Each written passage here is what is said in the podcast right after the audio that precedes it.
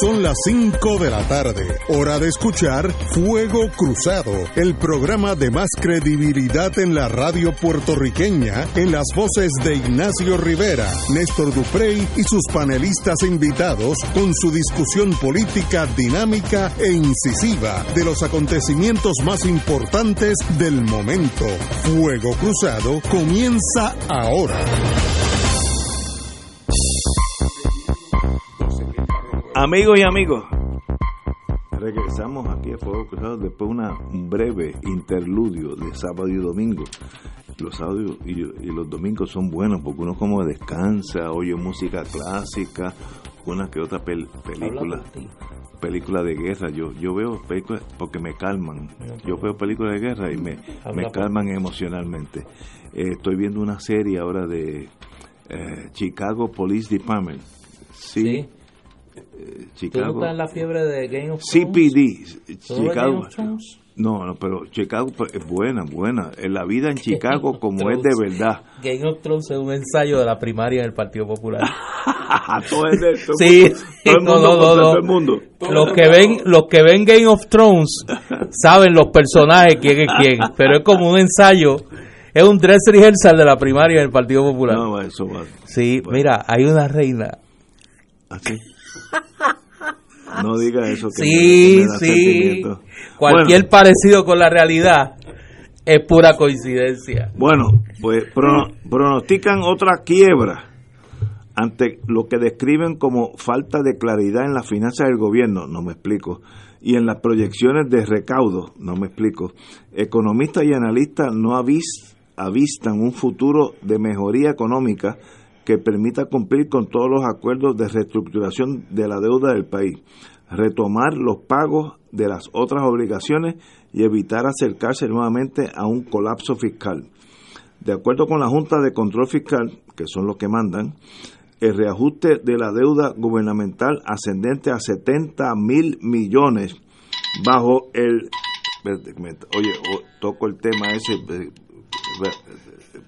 eh, eh, muy Esos son los que ven Game of Ya- Thrones ya- que te está. están diciendo Suave. quién es quién. ascendente a 70 mil millones bajo el título 3 de la Ley de Supervisión, de Supervisión, Administración y Estabilidad Económica de Puerto Rico, promesa, podría estar listo para finales de año. A esos pagos que saldrían principalmente del Fondo General, que no veo cómo van a salir, de los recaudos de impuestos del IBU y de las tarifas por los servicios de utilidades, hay que sumar el resto de las obligaciones del gobierno, más allá de las transacciones con los bonistas. El gobierno tiene otros pagos pendientes que han estado paralizados desde que invocó la quiebra al amparo de promesa. Eso es una cosa que ha dislocado y nosotros como vivimos de ensueños, nos creemos que todo está mejorando. Si a usted, para que usted entienda lo que está pasando en Puerto Rico, le dicen, miren, desde el mes que viene usted no pague la hipoteca, no pague por la gasolina de su carro, no pague el carro, no pague por la escuela de sus nenes, no pague por cuando va a Penny y compra ropa, no, no, no pague por nada, pues usted va a tener un, un exceso de ingresos, Eh, obvio. Eso mismo está pasando en Puerto Rico. Hace dos años nosotros no pagamos un centavo ni de la deuda ni de los, de los intereses de la deuda. Por tanto, nos está sobrando más dinero y entonces en nuestra locura tropical pensamos, pues este país está mucho mejor que antes. Eso no es cierto. Cuando empecemos a pagar la deuda, y yo conozco el sistema capitalista, porque vivía ya veintipico de años corridos, el sistema capitalista le zumba la manigueta, como diría mi mamá. Algún momento dado, a la corta o a la larga, pagaremos parte de esa deuda. El que piense que no la va a pagar, mire, Argentina que tiene una marina de guerra y aviación y combate, tuvo que llegar a un acuerdo en, Brooklyn, en, el Tribunal de Nueva York, Brooklyn creo que era, para pagar la deuda, porque Estados Unidos le empezó a confiscar todos los aviones que llegaban a, a Estados Unidos, un buque de guerra eh, lo, lo confiscó en, en Nigeria, creo que era, etcétera, etcétera. Ese es el futuro nuestro y nosotros vivimos en una galaxia. Nos acostumbramos por ser colonia vivir tanto en la mentira que la mentira es parte de la realidad nuestra y eso no es cierto. La mentira es mentira y la realidad es realidad.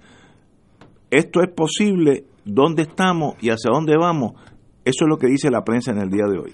Pero a mí me, no me sorprendió ese titular del periódico El Vocero porque cuando discutimos en este programa ese acuerdo, eh, tuvimos aquí a Sergio Malsuach, también tuvimos unos días después al doctor Antonio Fernández Bien, y ambos coincidían en que era imposible que el gobierno cumpliera ese acuerdo sin caer en un nivel tal de menoscabo de los recursos para operar que sencillamente se iba a convertir en un gobierno inexistente, inoperante en la práctica, que si la conducta actual se repetía, pues iban a caer en el incumplimiento y el incumplimiento los iba a llevar al impago y el impago los iba a llevar a una segunda quiebra.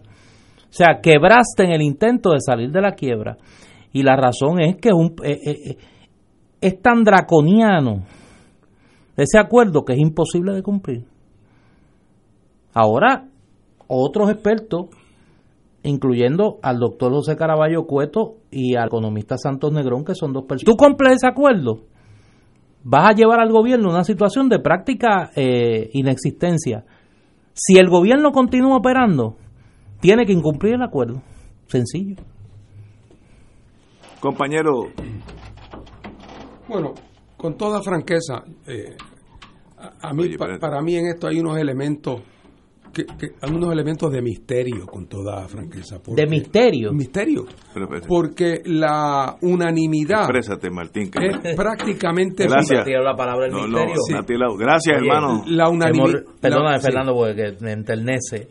Hemos recibido del flamante presidente de la Asociación de Radio eh, unos entremeses. uno, unos goodies. Que uno tú sabes pues esos no son misterios. Bueno una parte de ellos sí lo son con toda franqueza. Bueno de todas maneras la parece haber una virtual unanimidad de opinión entre economistas serios que no tienen vela en el entierro, que no son ni ganadores ni perdedores en este tema. ¿Por qué tú tienes que hacer la distinción de economistas serios? No, no, porque aquí en el país, en el país abundan. Acuérdate lo que decía mi amigo, en Puerto Rico las cosas no son lo que parecen. La casa de Muñoz en Trujillo Alto es en Río Piedra, el Hotel Dorado es en Vega Alta, el Mayagüez Mall es en Hormiguero. Tengan cuidado, las cosas no son lo que parecen.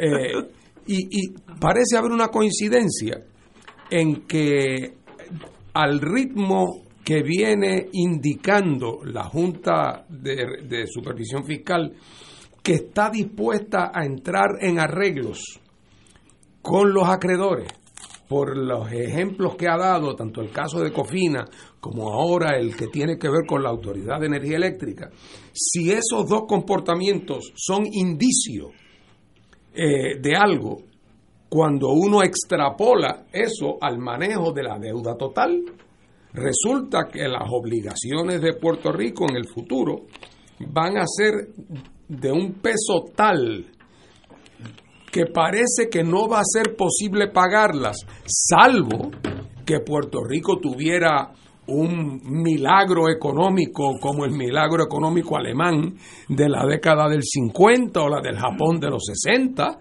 eh, como si se anticipara el descubrimiento eh, de petróleo, como si se eh, predijera un aumento dramático en la productividad del obrero puertorriqueño, en las inversiones extranjeras, y sin embargo, todo el mundo que tiene dos dedos de frente, a quienes se le pide una predicción sobre el desarrollo en el futuro inmediato de esos factores que podrían eh, representar crecimiento económico, esas personas sostienen que salvo cambios muy radicales que ciertamente no está contemplando la Junta, ni está contemplando el gobierno de Puerto Rico, ni está contemplando el Congreso de los Estados Unidos, que en ausencia de eso, la carga con que va a salir Puerto Rico de este proceso es uno que inevitablemente eh, obliga a volver a caer en él. Yo en mi vida como abogado tuve una experiencia breve pero intensa en la Corte de Quiebra eh, hace muchos años. Eh, y era parte de un equipo que representaba a, una entidad en Puerto Rico que estaba luchando por reorganizarse. Y entonces, pues los principios son fundamentalmente los mismos. Tiene uno que convencer al tribunal de que, número uno, esta empresa tiene posibilidades en el futuro. Por lo tanto, no se trata meramente de vender hasta el último bloque y la última silla y el último escritorio y repartirlo como se puede entre los acreedores. Esto, si, si la cuidamos y la protegemos del sol y de la lluvia y de los relámpagos por algún tiempo, eh, esto puede volver a resurgir. Pero para eso eh, eh, tiene uno que, que el tribunal tiene que determinar que la cantidad que se le puede pagar a los acreedores en el futuro sea una que no le cree un lazo en el cuello, de tal manera que una vez que salga de la corte de quiebra, tres meses después se ahorca. Así que no puede ser. Entonces, cuando digo que hay un misterio, es porque como la Junta no responde a nadie, la Junta no le tiene que dar explicaciones a nadie. A nadie. Eh, ¿verdad? Entonces, por lo tanto, si hay algún argumento de cuál es la coherencia ese argumento no está articulado, porque la Junta no se ve precisada a articularlo ante nadie. Hace unos meses hubo un artículo muy bueno en el periódico de, del ex secretario de Hacienda, Juan Zaragoza. Eh, y me pareció un artículo muy bueno de Juan, donde él decía que su abuelita le había enseñado que cuando había una fiesta de cumpleaños de niños y hay un bizcocho y tú vas a empezar a cortar el bizcocho, asegúrate cuando vayas a cortar el bizcocho que ya todos los invitados que van a comer del bizcocho estén ya allí para tú saber si vas a cortar el bizcocho en 20 pedazos, en, 15, en 18, en 40, dependiendo de cuánta gente haya. Y entonces que él notaba que en la fiesta aquí de la Corte de Quiebra y del proceso de, más que de la Corte de Quiebra, de la reestructuración de la deuda de Puerto Rico, parte del cual se está haciendo fuera del título 3, él notaba que ya estaba la señora de la casa cortando pedazos de bizcocho y empaquetándolos en papel de aluminio y repartiéndolos. Pues, pues lo que pasa es que si, si, si, si, todos los que están en list, todos los que fueron invitados llegan, no va a haber para darle el, el bizcocho a, todo el mundo. Así de sencillo. Bueno, pues entonces en esta etapa, ese acuerdo de Cofina, ese acuerdo de la Autoridad de Energía Eléctrica. Eh, así es que aquí, por eso digo yo que hay un misterio, no lo digo por, es que francamente hay una explicación lógica. ¿Cuál podría ser la explicación? Que están esperando que se dé un fenómeno que ninguno de nosotros anticipa. Ojalá y así fuera, que es que hay por ahí alguien en algún momento va a sacar el gato eh, del sombrero eh, y de momento alguien va a aparecer con una, línea de crédito perpetua del Banco de la Reserva de Nueva York. No, pero en ausencia de que saquen ese, ese, ese conejo del sombrero, todo esto parece indicar. Entonces, ¿qué pasa? La presión política de los acreedores sobre la Junta de cobrar adelante y arrancar.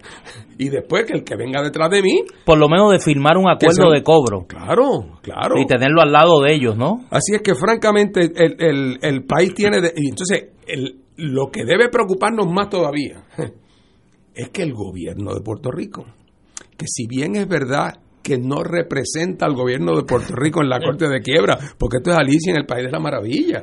Los intereses de Puerto Rico ante la Corte están representados por la Junta. Pero parecería ser que en el tema de Cofina y en el tema de la Autoridad de Energía Eléctrica, sorpresa, el gobierno de Puerto Rico está de acuerdo y aplaude como foca diciendo que se ha logrado un gran acuerdo. Porque parece que la presión de poder decir estamos en camino a toda prisa hacia ese objetivo de cuatro años eh, de presupuestos balanceados y luego poder volver a los mercados, que ellos creen que esos dos acuerdos le aseguran la vuelta al mercado. Eh, eh, es una miopía incurable, una miopía incurable, porque algo los está llevando hacer estos acuerdos que a todas luces eh, eh, eh, son sin ton ni son y que otra vez no solamente que son misteriosos, sino que el misterio mayor es que tienen el aval del gobierno de Puerto Rico. Cristian Sobrino, director ejecutivo de la Autoridad de, de Asesoría Financiera y Agencia Fiscal, AFAF, dijo que hay dinero acumulándose que se utilizará para pagar obligaciones que están paralizadas bajo el título 3, eso es cierto hay un aumento en recaudos y una acumulación en, de efectivo. Se va a utilizar parte de ese dinero para reclamaciones, atender déficit o el pago de pensiones. ¿Cuál será la distribución? Aún no se está determinada, pero no van a depender desaparecer las deudas cuando salgamos del título 13. Eso, título 3. 3, perdón. Estáis diciendo, las deudas se quedan ahí y es cuestión de tiempo. Sooner or later, usted va a tener que face the music, pagar la deuda. Nosotros llevamos dos años sin pagar un centavo de la deuda ni sus intereses. Eso no quiere decir que ya no pagamos la deuda, es que la vamos a pagar después, bajo este sistema híbrido de quiebra que tenemos, a la larga la pagamos. Cuando empecemos a pagarla vamos a tener 5, 10 años bien difíciles para Puerto Rico. Perdóname, eh, Ignacio, pero insisto en el punto. No hay plazo que no se venza ni deuda que no se pague, decía eh, tu amigo el viejo profesor español de la Yupi. Pero no es lo mismo que se pague la deuda a razón de 30 centavos por peso que a razón de 80. Claro. Porque esa es la diferencia entre, entre, estar abocado a volver a quebrar y tener una oportunidad de oxigenarte. Estoy totalmente de acuerdo. Señores, tenemos que ir a una pausa, son las 5 y 17. Vamos a una pausa. Fuego Cruzado está contigo en todo Puerto Rico.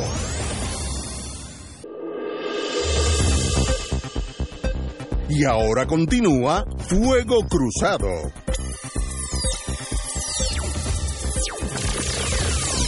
Regresamos amigos y amigas, como estamos en promesa y su particularidades, ante el proyecto piloto anunciado por la Junta de Supervisión Fiscal para exigir planes fiscales a 10 municipios, varios alcaldes dijeron ayer tener reservas sobre la posibilidad de unirse al pleito que presentaría San Juan, la alcaldesa, contra el organismo fiscal, pues reconocen que la ley promesa le confiere al ente fiscal la facultad de intervenir en las finanzas municipales. Yo por qué tienes que ver Game of Thrones?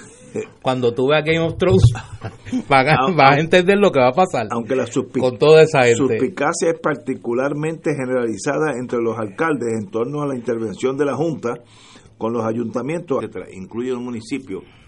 La, la inclinación es que sí, capítulo nueve y medio. el, capítulo, capítulo de la ley de quiebra.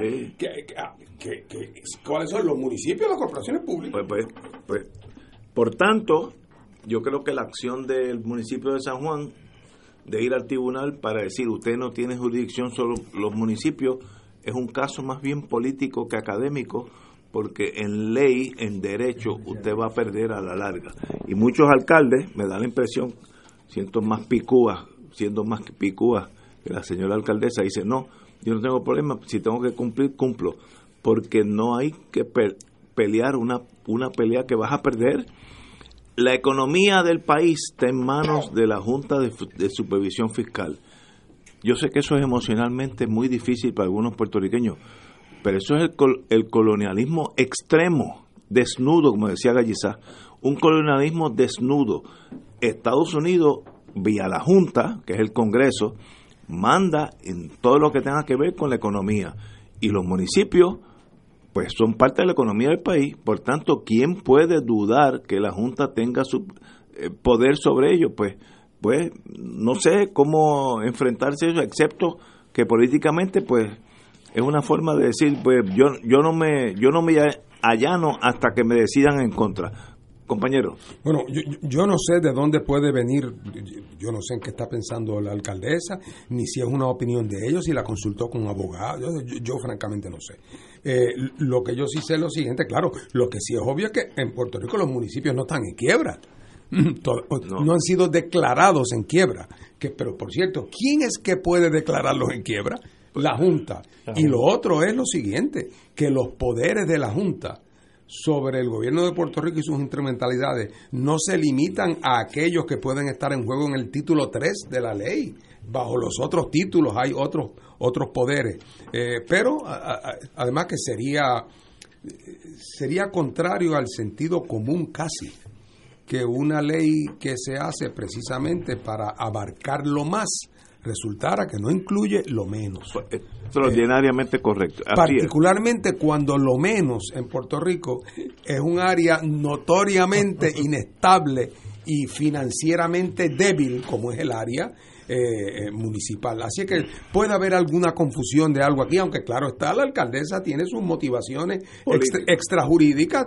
Naturalmente que ella querrá aparecer contestataria, pues muy bien, y que ella querrá aparecer que, que, no, que no se resigna, que está dispuesta a combatir, pues todo eso es posible. O, otra vez, puede haber alguna explicación, pero como aquí las explicaciones hay que pagarlas demasiado caras, yo quisiera oír, aunque fuera un párrafo, el municipio está considerando la posibilidad de demandar eh, a, la, a, la, Junta eh, bajo el siguiente argumento. Y nada, pueden ser dos oraciones o tres, pero una indicación de que hay alguna lógica ahí. Y quizás la hay, pero de momento no, no veo cuál puede ser el argumento. Yo, sobre esos tres elementos adicionales a los que plantea Fernando, con quien tiendo a coincidir en gran parte de, sus planteamientos. Uno, que hay que hacerle a todo ese proceso el descuento de la política del Game of Thrones, por eso no lo traje, o sea, no es no es una broma.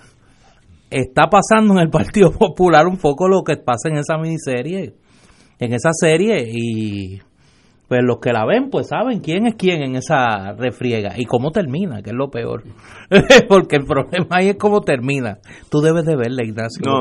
vas a entender lo que está pasando. Eh, yo creo que estos alcaldes, si Carmen Yulín no hubiese planteado que estaba considerando demandar a, a la Junta, llevar un caso impugnando la decisión de la Junta de Control Fiscal, primero que ninguno de ellos lo hubiera planteado. Y segundo, no habría tanto entusiasmo en decir que no están con ella en ese planteamiento. Si no hubiese una pugna interna en el Partido Popular. Ah, que la hay. Claro. Lo segundo, eh, a mí me gustaría escuchar, y ahí en el municipio y en el entorno de la alcaldesa hay muy buenos abogados, cuál es el racional para, para el planteamiento. Y tercero, que conociendo a la alcaldesa como la conozco, sé que quiere hacer un planteamiento de principio, quiere agotar el remedio, como dicen ustedes los abogados, y quiere dejar clara que no se resigna la idea de que la Junta de Control Fiscal, un organismo que al que ella se ha opuesto, ha denunciado como colonial, eh, ya había llevado un pleito sobre contra la Junta de Control Fiscal, eh, pues un poco quiere subrayar su consistencia en la oposición a la Junta de Control Fiscal frente a otros. Fíjate que ahí hay dos eh, a la gobernación del Partido Popular diciendo, mira, pues la Junta es una realidad. O sea, están eh, aceptando por buena la presencia de la Junta de Control Fiscal. Y eso dentro del drama que vive el Partido Popular es un elemento importante porque es parte de esa definición a la que se aboca en el proceso primarista el Partido Popular. Yo creo que esa es la razón. Porque fíjate. Jurídicamente. No, pero fíjate que aquí las cosas. Cómo termina Game of Thrones. No tienen que verlo, que como no lo ven. No, cuando lo vean van a entender. Van a entender qué es lo que hace la reina. Ahí el personaje que la reina que se molesta un poco con la conducta la conducta de los sujetos y pues el final no es muy feliz. En medio de la pugna por el presupuesto y el plan fiscal, el Senado hoy, Senado de Puerto Rico, rechazó hoy las acciones de la Junta Federal de Control Fiscal contra las reducciones a las pensiones, el bono de Navidad y otros cortes en el presupuesto para el próximo año fiscal.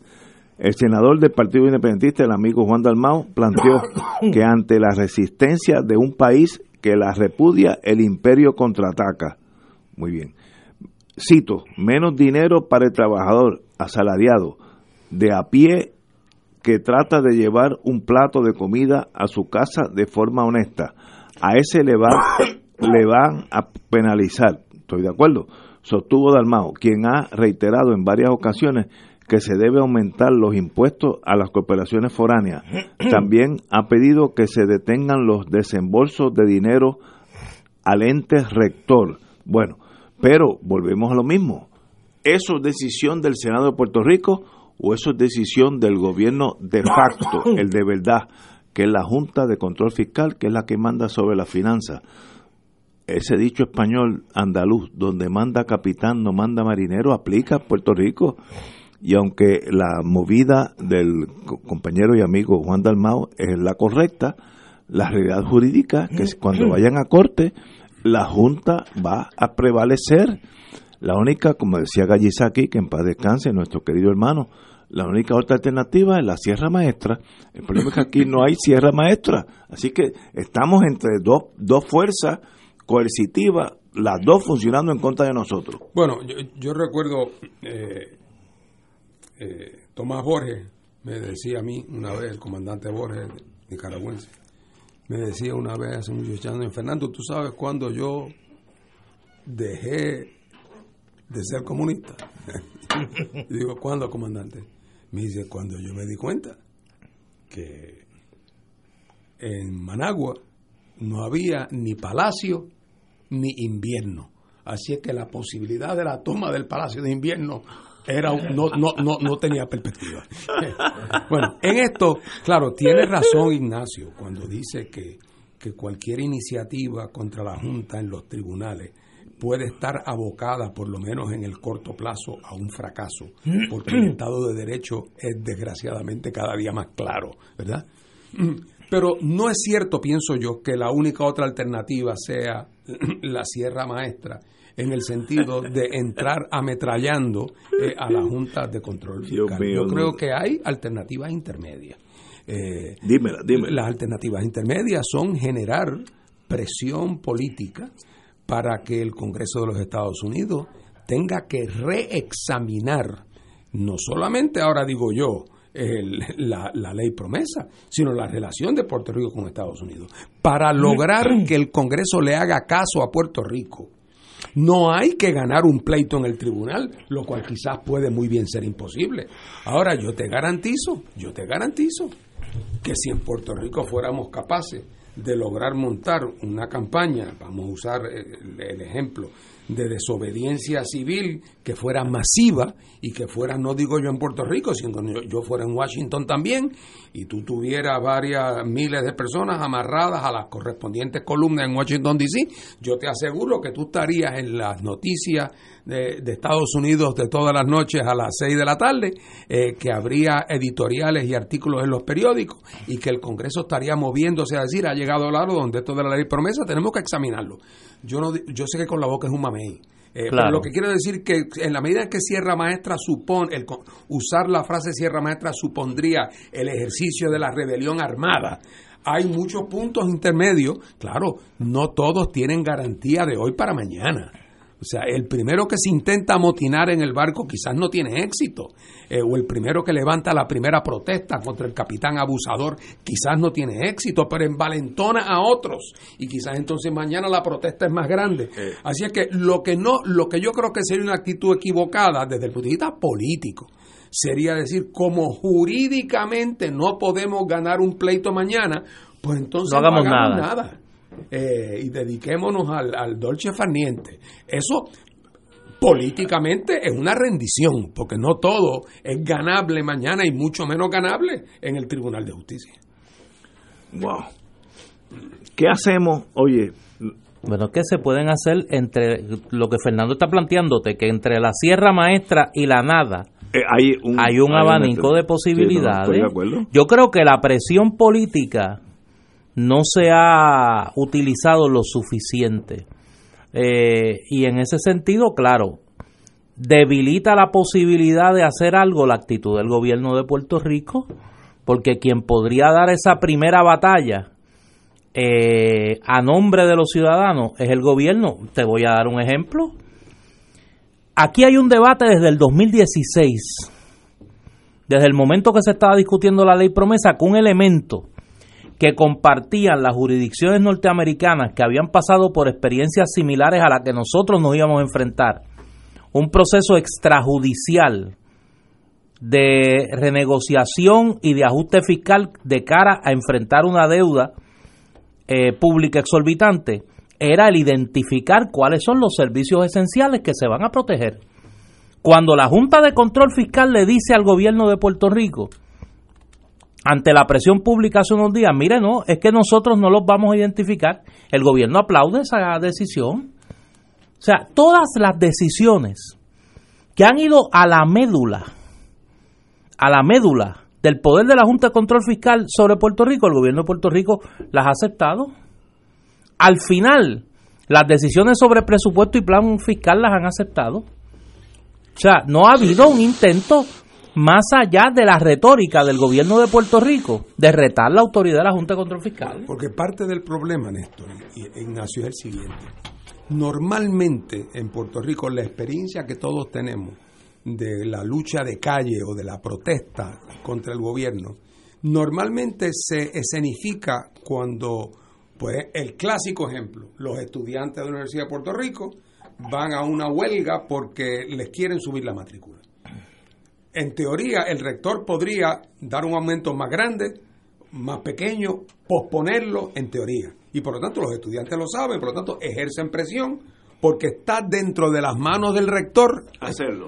¿Qué pasa cuando de momento el rector, asumiendo que fuera el caso, el rector no tiene espacio de maniobra? Al rector le viene la orden de arriba y el rector lo que le mandaron fue tanto dinero. Él no tiene opción. Entonces el estudiante se plantea de qué vale que yo proteste ante el rector. si el rector, aunque yo lleve allí a mi mamá y a la abuelita de él, no va a poder hacer nada porque es que no tiene con qué. Entonces, cómo protestar directamente contra la Junta cuando la Junta no está ni siquiera físicamente aquí. Por eso esas caminatas que se han hecho, se han enfrentado al edificio Seaborn, pero es un símbolo débil. Es un símbolo débil porque es un edificio grande, allá hay otras oficinas además, nadie sabe bien si ellos van o no van, nadie sabe cuántas secretarias hay, si es que hay alguna allí dentro en un momento dado. Así que por lo tanto, la manera para que la desobediencia civil y la protesta sean efectivas tiene que haber confrontación, no en el sentido violento. absolutamente por, ejemplo, por eso cuando Juan Dalmau dice, y lo ha venido diciendo consistentemente, aunque parezca una quijotada, no le aprobemos el desembolso de los, los cheques con que cobra la señora Yaresco. Tienen que llevar la firma del secretario de Hacienda, si no la señora Yaresco no puede cobrar su cheque. Es una forma de... Entonces, por lo tanto, hay, identifiquemos ese como podríamos identificar 25 puntos de contacto donde el gobierno... De, y, y otra vez, no puede ser uno en la calle, uno en la calle en todo caso podría tratar de presionar al gobierno que lo haga, pero hay unos puntos de contacto donde, entre el gobierno y la Junta que si el gobierno dijera lo siento, hasta que tú no me rindas cuenta sobre las siguientes 27 cosas, o hasta que tú no pongas tu actitud sobre tal o más cual cosa, yo sencillamente entiendo que tú te estás desempeñando de una manera ilegítima y yo no te pago. Ah, que eso quiere decir que la Junta va a ir entonces al tribunal a tratar de conseguir una orden para que el tribunal le diga al secretario de Hacienda que someta, so, pena de meterlo preso. Bueno, ¿y, ¿y a cuántos miembros del gabinete es que van a meter preso? ¿Ah? ¿Y qué van a hacer cuando el secretario de Hacienda, antes que lo metan preso, renuncia? O sea, lo que te digo es que si, la si se toma la decisión de vamos a buscar fricción para levantar la temperatura, por ahí es. Hay, hay caminos, pero eso depende de que el gobierno, porque en este caso el gobierno es un factor intermediario indispensable, porque la protesta en la calle sola no tiene punto de contacto si a la primera, si al primer presupuesto que aprobó la Junta de Control Fiscal, contrario a la política pública establecida por el gobierno de Puerto Rico, el gobierno de Puerto Rico hubiera dicho, yo no voy a cumplir con ese presupuesto y le estoy dando órdenes al secretario de Hacienda que siga el presupuesto que aprobó la Asamblea Legislativa, independientemente del costo de la decisión. Y yo estoy dispuesto a ir a la cárcel y el secretario de Hacienda está dispuesto a ir a la cárcel. Para citar a Juan Manuel García Pasalagua, se forma la de Dios es Cristo. Por eso, por eso. Y fíjate que ahí no hay sierra maestra. temprano la sentencia última que emita el último tribunal que emita una sean a favor de la Junta. Granted. Todo esto lo concedo. Pero en el proceso habrás levantado el nivel de visibilidad del tema obliga a la gente a tomar posiciones y, y, pones el foco sobre el problema. Así es que la, mesa está servida, pero con un gobierno que por cierto, me sospecho que cualquiera de los que me puedo imaginar del gobierno popular serían idem por consiguiente, la misma actitud. No nos olvidemos que la, hombre, eh, la Junta empezó con nuestro amigo Alejandro. Eh, pero la única que yo creo que se la jugaría es la alcaldesa de San Juan. De los demás no sé. Y eso quizás estemos en posición de verlo. Por eso. Si, gana la primaria de, Por de eso. su, de su partido. Pero en el llega. entretanto, en el entretanto, eh, si el gobierno de Puerto Rico, lejos de asumir esa actitud, está aplaudiendo como foca Claro. el acuerdo de Cofina, el acuerdo de esta otra cosa, limitando, es más, la discusión sobre las pensiones y la discusión sobre el bono de Navidad me está empezando a dar la impresión Claro. de que esos puntos están concedidos por la Junta Claro. por debajo de la mesa. No sé si se fijaron. ¿Cuánto habrá, cuánto habrá en esa línea? ¿Cuánto habrá de shadow boxing, de boxeo de sombra, entre las alegadas peleas entre la Junta y el gobernador? Porque al final el gobernador siempre termina cediendo. Porque tanto la Junta como el gobernador tienen unas audiencias que los están mirando, los mercados Claro. por un lado, el Congreso por el otro, y ambos quieren quedar ante esas audiencias como que el experimento de la Junta por fin está caminando bien en Puerto Claro. Rico, que están llegando a acuerdos, que están llegando entendidos, que se están logrando eh, acuerdos con los acreedores, que esto va caminando, que ya, ya lo de Cofina se resolvió, lo- pronto volveremos a los mercados. Y como ambos tienen interés en proyectar, en un momento en que están para nombramiento, están para nombramiento los siete nombres de la, de la Junta. No quieren aparecer como los que vienen de una Junta fracasada. Así que en el tema de las pensiones, en el tema del, del, del bono de Navidad, ya ustedes saben lo que pasó. Que el gobierno acabó, los chavitos que tenían para el bono, los usó para el bono y ahí quedó la cosa. No hubo ni, no le dieron en la mano ni con una regla. Y lo otro es lo de las pensiones, que acabo de leer felizmente porque confieso mi interés en este tema. Yo soy pensionado. Eh, así que yo tengo vela en este entierro. Eh, y entonces, pues para mí fue un- una noticia agradable enterarme, aunque hay que buscarlo en el lenguaje chiquito del plan fiscal, que la reducción de las pensiones queda pospuesta para julio, julio del 2020. O sea, en efecto, durante este próximo año fiscal, eh, se van a pagar las pensiones como estaban programadas. Así es que las cosas donde Roselló perdería cara ante la población eh, se van moviendo, la Junta Ah, se mueve, se mueve con disimulo y eso se va, se va moviendo y a cambio de eso ellos aprueban Cofina, aprueban el ESO, no se quejan. Eh, así es que, pero de que, de que en teoría hay maneras y espacios para que el descontento del país se pudiera canalizar para llevar a esto y ponerlo en la sala de operaciones y que hubiera que atenderlo y examinarlo con las luces grandes prendidas, sí, pero requiere la colaboración de un gobierno de Puerto Rico que en este momento no tiene eso como prioridad, ni primera, ni segunda, ni lejana tampoco. Señores, tenemos que ir a una pausa. Regresamos con Fuego Cruzado. Esto es Fuego Cruzado por Radio Paz 810 AM. Diariamente en nuestra cocina algo delicioso se cuece en la olla. Se escucha el cortar de la cebolla y el triturar de los ajos. En Freshmart utilizamos ingredientes frescos sin aditivos ni preservativos. En el deli encontrarás la mejor variedad de desayunos, almuerzos y cenas, pizzas artesanales y más. Los mejores especiales de la semana para comer sano y sabroso. Explora la variedad de ofertas más saludables. Ven a Freshmart en Aguadilla, Caguas, Carolina, Condado, Guaynabo y Atorrey. Freshmart es para todos. Fuego Cruzado está contigo en todo Puerto Rico.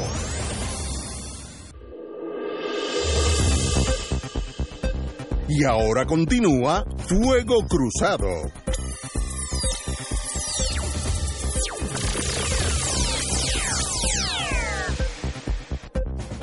Regresamos, Boys and Girls de Fuego Cruzado. eh, gracias a aquellos amigos que nos han mandado mensajes. eh, eh, de verdad que uno se llena de, de ánimo para continuar aquí, ya que veo que hay mucha. La inteligencia de este país nos analiza a favor y en contra, pero qué bueno que están aquí con nosotros. Lo Compañeros. importante es pensar. Exacto. Lo importante es pensar. ¿Para dónde usted tira? Bueno, eso es, eso es aparte. Yo creo que Fernando ha traído un punto interesantísimo que es parte de esa de esa discusión en el país que pues no se ha querido tener y yo quiero añadir un elemento porque le tiramos toda la la presión al, al gobierno al- a la rama ejecutiva Eh, y yo quiero hacer un reconocimiento que para Fernando es más difícil hacerlo porque hablamos de legisladores de su partido. Eh, los legisladores del Partido Independentista desde el 2016 han estado planteándole a Cámara y a Senado una expresión política sobre este asunto, que hagan un gesto.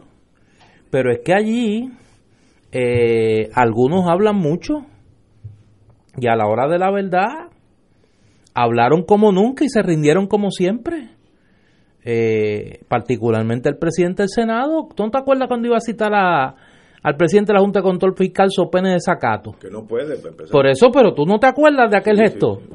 Y han terminado siempre eh, eh, plegados a los designios de la Junta. Y yo creo que el, el camino abierto para el pueblo de Puerto Rico es la resistencia activa de su gobierno, de su rama ejecutiva, porque obviamente va, va a poner en jaque al gobierno federal ante la opinión pública norteamericana. Cuando aquí el gobernador de Puerto Rico vaya a la cárcel por negarse a cumplir las órdenes de la Junta de Control Fiscal y eso salga en la televisión norteamericana, oye, si lo vimos en Vieques, cuando empezaron a salir los reportajes en la televisión norteamericana, de las personalidades arrestadas por desobediencia civil en Vieques. o es que la lucha de los derechos civiles, por ejemplo, de los afroamericanos se hubiese movido si no se hubiese visto en televisión nacional en los Estados Unidos las imágenes de los perros aquellos de Bull Connor eh, mordiendo a los activistas pro derechos civiles en el puente eh, allá en Selma y lo que pasó en la Universidad de Alabama pues eh, es, que, es que es que no hay otra no hay otra vía abierta viable en este momento. Y, si lo piensas bien, Néstor, si lo piensas bien, el gobernador, no digo lo que yo haría, yo vengo con otras perspectivas y son otros mis objetivos. En el caso del gobernador de Puerto Rico, el gobernador de Puerto Rico puede y tiene ante la ante el gobierno de Estados Unidos un argumento que, son de mucho peso o sea, ese argumento del gobernador de que él en el fondo, aunque claro está, no le gusta a la Junta, reconoce que alguna entidad de control es necesaria por los excesos que hubo aquí en el pasado. Y él eso lo reconoce, bueno, como que él no estaba. Él dice, aquí eso, aquí, esto era manga por hombro aquí. Así que tiene, o sea, ¿cuántas veces no lo dije yo? la figura de nuestro derecho civil, declaración de incapacidad, nombramiento de tutor. Ahora, una vez que designan el tutor, dice el gobernador, el tutor que tiene que asegurarse que yo no gasto por encima de tanto, pero dentro de lo que del dinero que yo en efecto tengo, cómo yo lo uso, el que he sido electo soy yo. Así que yo debo tener un espacio para gastar. Hombre, y, como en, en, la vida no hay argumento que no tenga un límite, pero, pero yo tengo que tener un espacio de que salga una situación extrema yo soy quien determina cómo se gasta mi dinero siempre y cuando que lo tenga. Tú te puedes cerciorar de que yo lo tenga. Eh, y, puedes asegurarte que yo no gaste ni un chavo más del que tengo. Todo eso te lo concedo, puede decir el gobernador. Yo no podría decirlo, pero lo puede decir él. Eh, así que él no tiene, por lo tanto, que ir a Estados Unidos como diciendo que la única solución es que cojan la Junta en un saco y le echen al mar.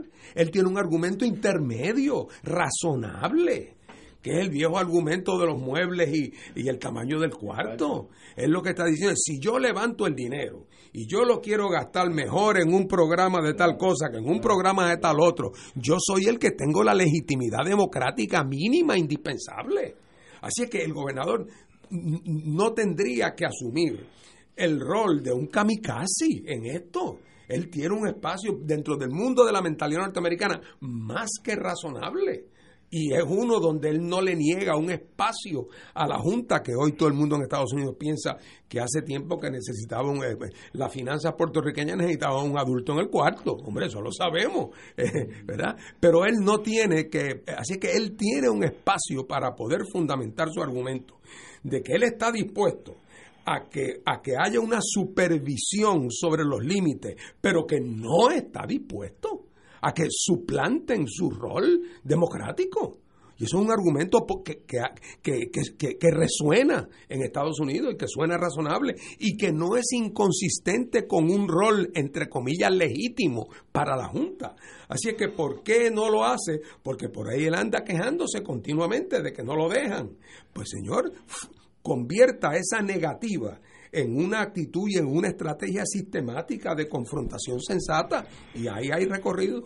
Pero parte de esa confrontación conllevaría desacatar al designio jurídico de la Junta y estar dispuesto a ir a ir eh, en desacato al, a la cárcel. Pero París bien vale una misa. No, no, eh, está bien. No, no, pero yo, puede ser efectivísima, no estoy diciendo. Si ustedes, ustedes, empezando por su señoría, no hubieran ido en Vieques, lo que pasó, no, hubiera la Marina estaría disparando en Vieques. la vida es como es, no, no es como uno quiere que sea. Por tanto, esa persona existe en los dos partidos mayoritarios que diga yo me la juego, que me metan preso. Yo no creo que existe. En este momento no existe. Ese es mi. Me gustaría equivocarme. Mi intuición me dice eh, no existe. Voy a, eso solo contesto que el movimiento se demuestra, caminando. No, estoy, estoy de acuerdo. Pero ah, ahí estamos. Oye, siguiendo este tema, nuestro alma mater, la Universidad de Puerto Rico, rechazó hoy mediante un comunicado la propuesta de la Junta para una alza en la matrícula. Cito, rechazamos estas nuevas exigencias. La UPR ha sido muy responsable, se han hecho ajustes sustanciales con sensibilidad para evitar el impacto a nuestros estudiantes y personal. Hemos llegado a los ahorros solicitados sin despedir empleados, sin cerrar recintos y sin eliminar beneficios que exigen que exigieron inicialmente, dijo el señor presidente Jorge Haddock. Es lo mismo. Una vez que usted dice eso y la Junta dice, córtalo anyway, ¿qué usted hace? Eh, ahí donde se tranca el domino. Esa es la línea de, resistencia. Pero otra vez, quien tiene que proteger el dinero de la Universidad de Puerto Rico es, el, Estado. Es el Estado. Es el Estado, porque los ingresos de la Universidad de Puerto Rico, que son generados por fondos propios, son muy, son muy pocos comparados con su presupuesto total. Eso donde nos retrotrae es a la discusión que tuvimos al principio del programa de que si para cuadrar y que quede mucho para los, para los bonistas, hay que reducir a la Universidad de Puerto Rico a una especie de, condición famélica, eh, donde convertimos el campus de la Universidad de Puerto Rico eh, en, un, en, un, en un pueblo fantasma, eh, y donde liquidamos el prestigio que le queda a la Universidad de Puerto Rico, pues si hacemos eso, pues ya para eso vendamos, vendámosela a Ana G. Méndez de una vez que está loco por comprar la torre y todo con la torre y todo. Oye, porque piensa que, le sacan dinero. Pero es que yo... y vamos a ver entonces cuál, cuál va a ser la aportación de la Universidad de Puerto Rico al país. Pero es que la universidad también tiene una gerencia que no ayuda. Ah, no, claro. Oye, y, tiene sus pecados en su historia también. o sea, aquí nadie llega libre de culpa. Pero hoy sale una noticia en el periódico Metro de que el presidente de la Universidad de Puerto Rico, en medio de esta situación, está preparando una ceremonia de investidura en el teatro de la universidad. ¿Investidura de quién? De él como presidente me da sentimiento. No, no, como, como, diría Penchi, nuestro querido amigo, me da sentimiento, me da cosa. Me tuve que ir atrás en el, en, el rol de historiador. Yo no recuerdo, y Fernando me corrige, una ceremonia de investidura de un presidente de la universidad. Yo no la recuerdo. Yo tampoco, yo pues, le, de investidura de un presidente. Yo, yo le recomiendo a cualquier amigo claustral que convoquen una reunión del claustro y que tan pronto el claustro esté reunido, se levante alguien y diga moción para que el presidente se dé por investido. Y alguien dice con lugar y resuelve. No, no, y una cosa, una, una actividad, voy a leer esto porque es que... Ve que me da no, no, no. Me, da cosa. Es una, mira la justificación que da este señor, Jorge Jado es una práctica protocolaria para atraer la atención con dos propósitos mayores. Número uno son los rankings y número dos filantropía. Pero ¿y quién le va a dar un centavo a la Universidad de Puerto Rico porque este hombre se, haga una ceremonia de investidura? No, no, en medio de la situación que vive la universidad. Me da, me da sentimiento. es una cosa, yo repito, si alguien sabe de alguna ceremonia anterior, particularmente en la época de Jaime Benítez, que oiga, tenía como que un poquito más de, de cualificaciones que este señor como presidente de la universidad. Esto es inaudito, inaudito, que en medio de la crisis de la universidad la prioridad de este hombre sea hacer una ceremonia de investidura. Mundos paralelos. que por el ranking. Esa gente vive otro, Eso otro- es insólito. otra galaxia, otra galaxia. Es insólito. Señores, vamos a una pausa, amigos, y regresamos with Crossfire. Fuego Cruzado está contigo en todo Puerto Rico.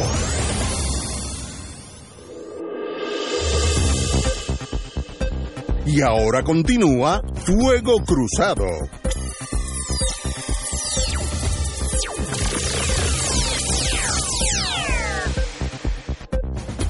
Back in the US of A, compañero Don Sí, Néstor es Dupré. que al, al llamado hubo respuesta en la pausa. Me escribe una persona que por muchos años ha estado ligada a la Universidad de Puerto Rico. Voy a mantenerlo en el anonimato, pero tiene la autoridad y la experiencia para darme una opinión fundamentada. Eh, quien único me dicen se atrevió a hacer una cosa como esta fue el tristemente célebre Ismael Almodóvar eh, que en la década de los eh, tardíos 70, tempranos 80, recordemos que Ismael Almodóvar era el presidente de la Universidad de Puerto Rico bajo la huelga de 1981, pues le dio con esto de una investidura y afortunadamente en aquel momento recibió el rechazo de la comunidad universitaria y tuvo que hacerla fuera de la universidad, en el Teatro Tapia, porque no la pudo hacer en la Universidad de Puerto Rico por el nivel de repudio que generó una cosa como esta eh, en la comunidad universitaria. Y me envían un dato que nos da una idea de a dónde ha llegado la administración de la Universidad de Puerto Rico. Hace poco, el coro de la Universidad de Puerto Rico celebró su concierto anual, el concierto que, que dan a fin del año académico.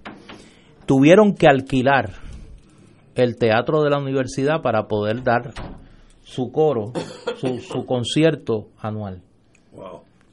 Al coro de la universidad, la administración universitaria o la junta que controla ahora el teatro de la universidad le cobró. Al presidente de la universidad no le van a cobrar para esta ridiculez. Para esta ridiculez. En un momento como el que vive la Universidad Pero de Puerto Rico. A ese mismo coro que le cobraron, al coro de la Universidad de Puerto Rico, que es quizá una de las instituciones que más prestigio y orgullo le ha dado a la universidad, a la mitad, más de la mitad de los integrantes del coro le quitaron su beca coral, porque no hay dinero en la Universidad de Puerto Rico. wow. Pero para esto sí. Para una investidura con reservés y buplé, como dice la invitación, en el teatro de la Universidad de Puerto Rico, para eso sí hay dinero. Y ese es el problema que tiene el país en este momento eh, en su universidad. Que el coro de la universidad se le cobra para que use el teatro de la universidad, tuvieron que vender los boletos de su concierto anual, le quitan la beca a más de la mitad de los miembros del coro de la universidad, pero para esta payasada del presidente de la universidad sí hay dinero. Raya en lo incomprensible, no, no. Una barbaridad. ¿Qué lógica tú tienes? Eh, excepto que, que son mundos paralelos donde hay varias, Puerto Rico como una como una lasaña tiene varios niveles y cada nivel no habla con el otro, se siente cada cual vive por Yo su espero lado. que la comunidad universitaria actúe a la eso. altura y rechace esta barbaridad. Porque es una barbaridad. Bueno, señores, vamos al Tribunal Supremo de Puerto Rico, que como dice la palabra, Tribunal Supremo de Puerto Rico. A, otra, a otro nivel de la lasaña. Sí, Eh, pero ese no es supremo. ese bueno, no es supremo. es casi supremo. Es casi Ca- supremo. casi. El fallo judicial En este tema sí lo va a hacer. Sí, en- el, fallo judicial incide en el análisis que una treintena de proyectos que radicarán re- que radicarían la co- colegiación compulsoria se torna académica, ya que el Tribunal Supremo determinó que ninguna eh, colegiación puede ser compulsoria en Puerto Rico. Eh, estaba hablando de la de técnicos de mecánicos automotrices eh, y sencillamente dicen que no puede ser ya que eso violenta la eh, eh, como se dice en, estoy pensando en inglés el, pertenecer a un, a un grupo específico sencillamente no puede ser obligado usted por tanto en Puerto Rico desde la semana pasada creo que era viernes no puede haber afiliación obligatoria a ninguna profesión. Los abogados, pues, nos pasaron el rolo hace ya cinco o seis años, por ahí o más. Luego vinieron los médicos, etcétera, etcétera, y ahora es todo el mundo. Los barberos, los que cortan la grama, los que cosechan arroz. Nadie puede ser colegiado forzosamente. Los colegios son más bien entidades privadas que le dan unos beneficios como de salud, plan médico, etcétera, una sede de colegio, como aquí estamos al lado del Colegio de Ingenieros, tiene unas facilidades extraordinarias, pero eso es voluntario. El Estado es el que permite la, la, el, ejercer una profesión. La única dificultad que yo veo con eso, no tengo problema de ser así, yo pertenezco a un colegio en Estados Unidos de abogados y es estrictamente voluntario, pero la disciplina de esos abogados, ya sea en Estados Unidos o en Puerto Rico, los, los rige el Tribunal Supremo, que es una entidad gubernamental.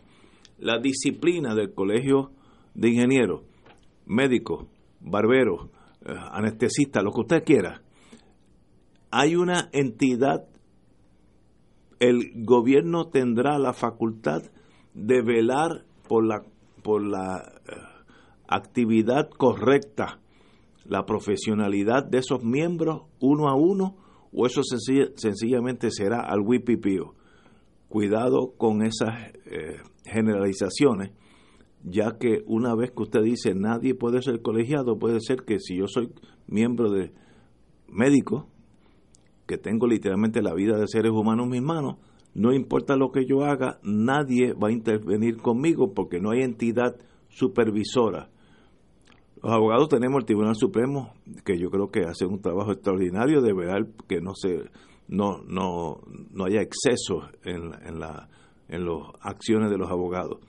Los médicos, yo no yo no yo no yo no soy médico, por tanto no sé qué tan efectivo es el Tribunal Examinador de Médicos. Ahora se llama otra cosa, pero en mis tiempos era así. Puede descolegiar a nadie. Yo no creo que ha descolegiado a nadie nunca. Eh, esa es mi, mi supervisión, mi, mi suposición. ¿Es buena o mala esa decisión? Pues es buena o mala, como decía mi querido amigo que en paz descanse, Harvey Nackman. Es buena o mala, pero el tribunal es supremo y por eso le llaman supremo. Compañero.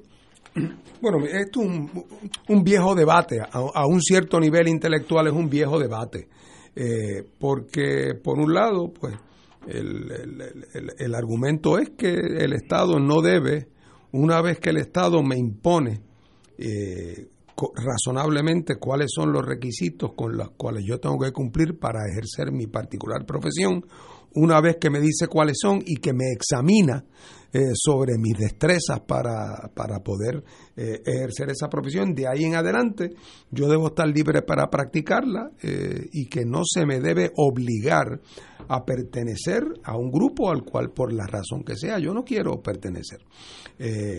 Y, y, por lo tanto el argumento que prevalece en el Tribunal Supremo de Puerto Rico en el día de hoy es que a rajatabla ya no solamente los abogados que presentaban un problema especial, el caso de los abogados originalmente con lo que tenía que ver es que la queja era que con el dinero que se levantaba de las cuotas, el Colegio de Abogados asumía posiciones políticas sobre asuntos que poco tenían que ver con si, cómo se debe bregar con los abogados de oficio, sino que presentaban problemas políticos y que estaban, por lo tanto, se quejaban los quejosos, se los estaban obligando a subsidiar unas posiciones políticas en las cuales ellos no creían.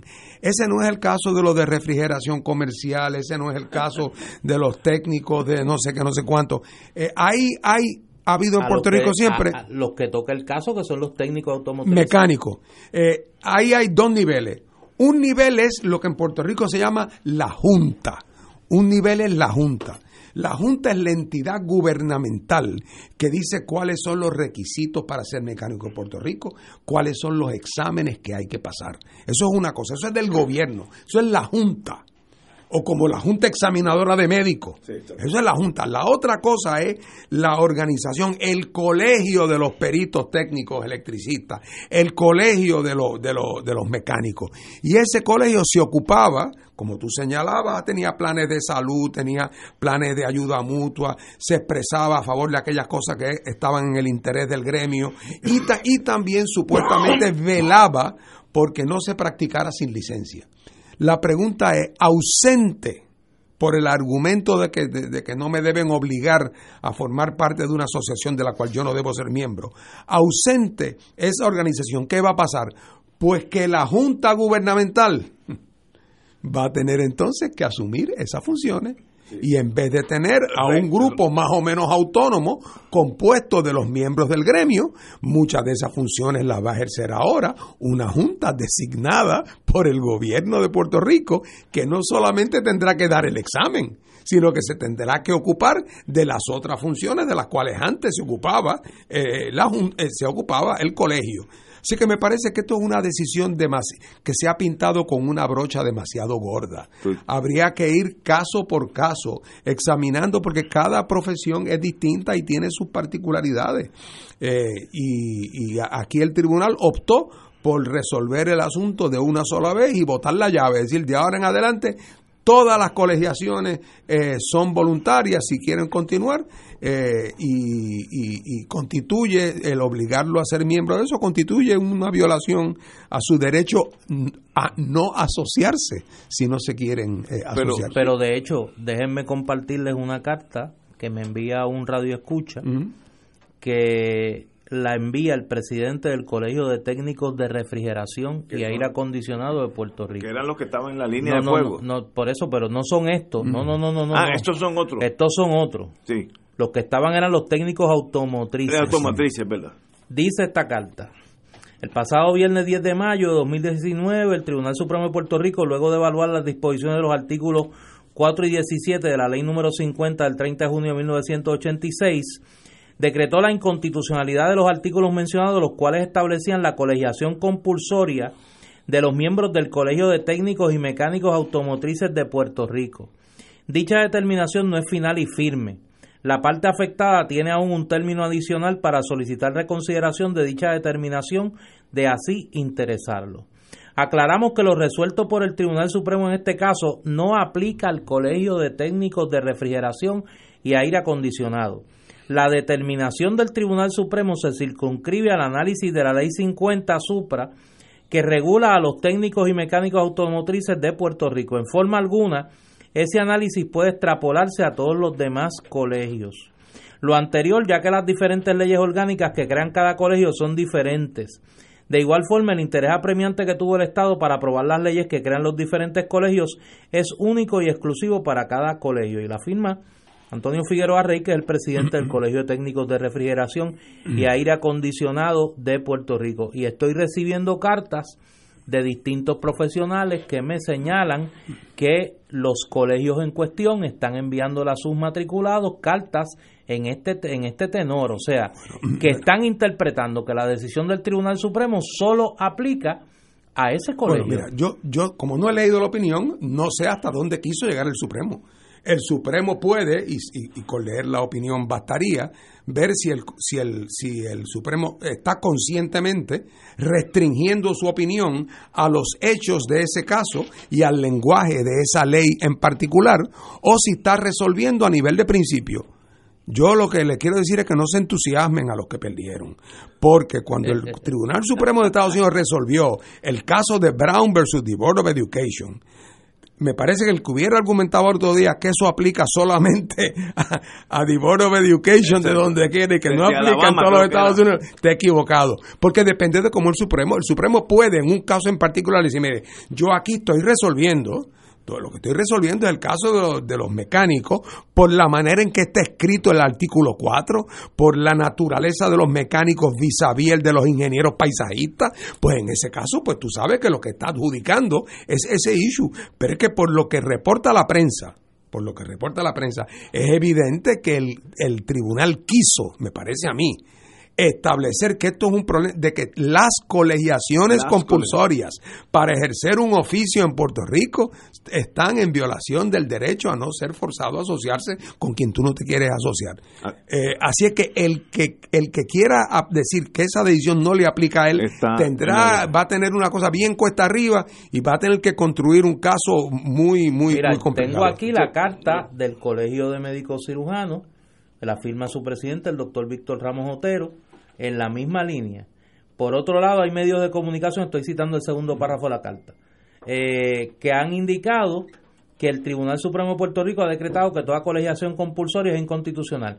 Esa información es incorrecta. La colegiación compulsoria se mantiene para todos los demás colegios profesionales. La determinación del Tribunal Supremo es específica a las circunstancias y disposiciones de la Ley 50, por lo que las mismas no son transferibles a otros colegios ya que las disposiciones orgánicas de, de las leyes orgánicas de cada colegio y el interés apremiante gubernamental que dio paso a la aprobación de la ley orgánica de cada colegio es única a cada colegio. Ese es un argumento. O sea, Brown, Brown versus, Brown versus the Board of, Topeka, of, Topeka, Kansas, ¿verdad? Eh. o sea, que no aplica si no es en Topeka, Kansas. Eh, eh, porque tomaba en consideración solamente las circunstancias. Otra vez, pero como el Supremo va a atender esa reconsideración, que si no se ha radicado ya, se está por radicar, el Supremo, si hubiera que aclarar, y repito que como no he leído el texto de la opinión, no puedo afirmarlo, pero ante la duda que surge por parte de algunos de que esta decisión puede estar limitada a los hechos y a esa ley en particular, estoy seguro que la reconsideración dispondrá de eso muy rápidamente. Aquí dice,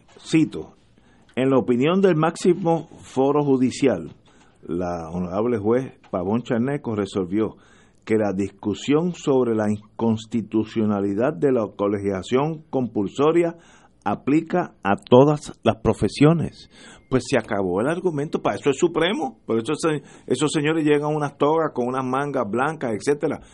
Mire, y dije que en este caso era supremo de verdad porque aquí no hay apelación al Supremo Federal. Esas son cosas estatales.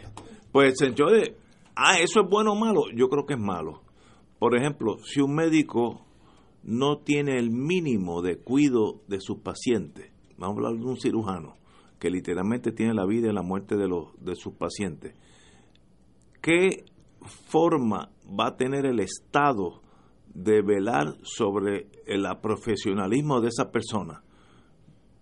¿Hay algún foro? ¿Habrá un, ¿Habrá un colegio estatal? No sé. La junta esa, la llenarán de burócratas eh. y vamos a acabar fortaleciendo el control del Estado sobre las Sobre la profesión. Entonces, si tú eres de tal color, pues puedes hacer más cosas que si eres de otro color.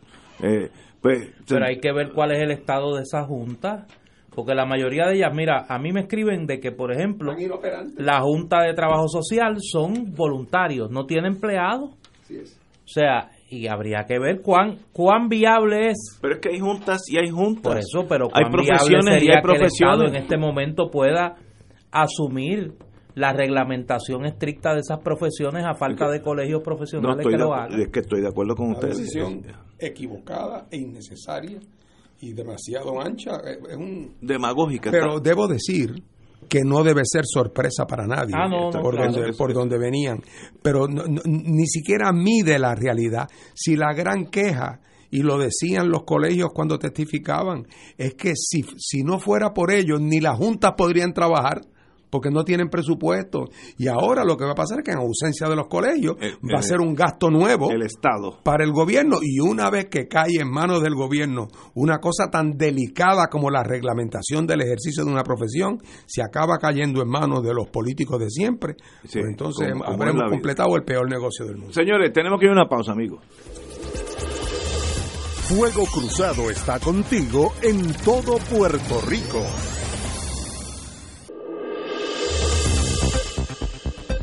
Y ahora continúa Fuego Cruzado.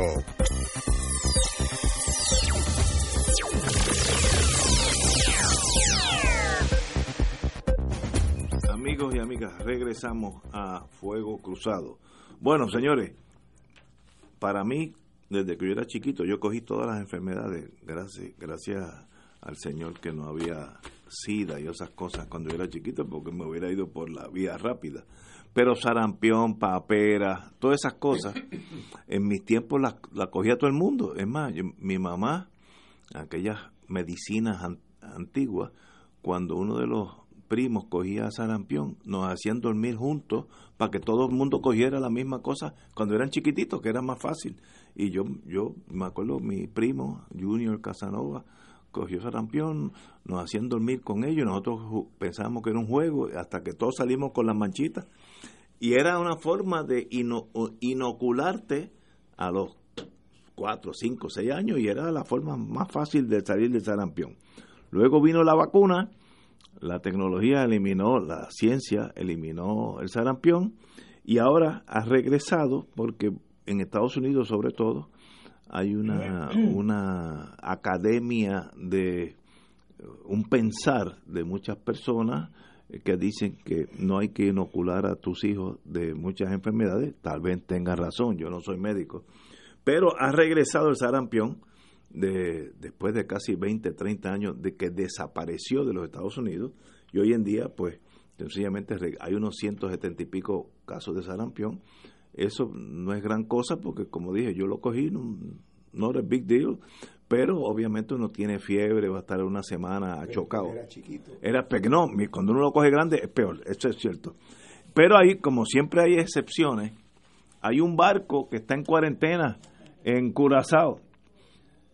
12 días en cuarentena en Curazao tras la detección de un caso de sarampión entre uno de sus tripulantes. Eh, era un caso, en un, un barco que sencillamente el Free Winds de la iglesia de la Scientology eh, que llegó a Curazao y los, las oficialidades, la oficialidad médica de Curazao, los obviamente holandesa, Easy Grestenbluch, BLUTH, indicó que había sarampión, por tanto tenían que poner toda la tripulación, a menos que probaran que estaban inoculados, para que no se regara en Curazao. Pues ahí viene la pregunta, ¿vale la pena inocular tu hijo menor de edad? ¿Sí o no? Eso conlleva otros riesgos, sí o no, yo no sé la contestación a ninguna de esas preguntas. Yo estoy analizando la, noticia, no soy médico.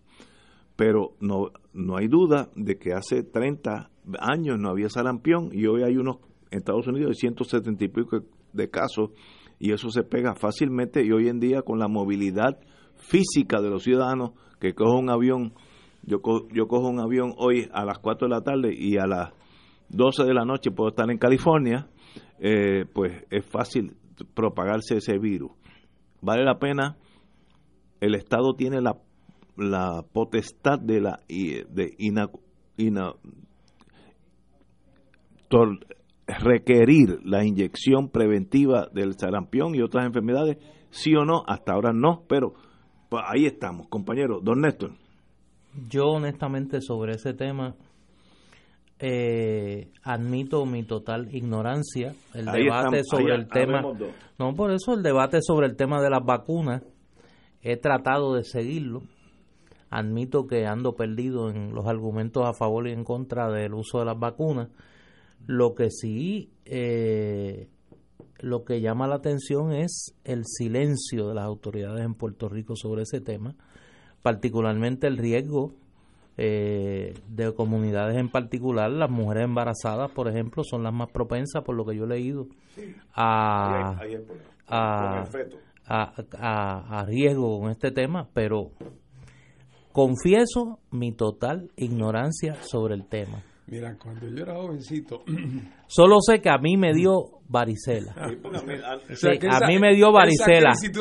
Yo la superé. A mí me dio varicela. Cuando yo era jovencito, yo recuerdo en, el colegio donde yo estudié, que el colegio católico, suita, y siempre recuerdo que los, los amigos que yo tenía, algunos amigos protestantes, que pues claro, con una mucho mayor familiaridad con la Biblia que la que teníamos nosotros, a quien realmente la Biblia era una, apenas, había lectura de, asuntos bíblicos, pero siempre los jesuitas muy atentos nos, nos preparaban.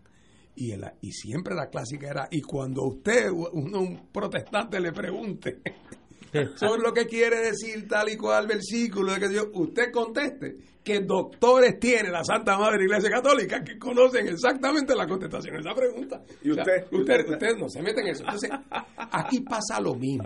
Ante la duda que tiene, que, que manifiesta Néstor, yo le digo que doctores tiene la ciencia para contestar esa Claro. pregunta. Lo que pasa es que estamos siendo nosotros testigos presenciales del final de la época del mayor prestigio de la ciencia. O sea, durante la época de la vida tuya y mía y antes de que nosotros naciéramos, pero particularmente durante la época de, de la pre y la posguerra en Estados Unidos y en el mundo occidental, llegó el momento en que la ciencia adquirió un rango y un carácter y una reputación de veracidad que se presumía que había, que si había consenso entre los científicos, no hay nada que saber. De la misma manera que el católico no tenía por qué abrir la Biblia, Claro. no hay que meterse en eso. Allá están los doctores de la ley y saben. aquí están los doctores de la ciencia que saben.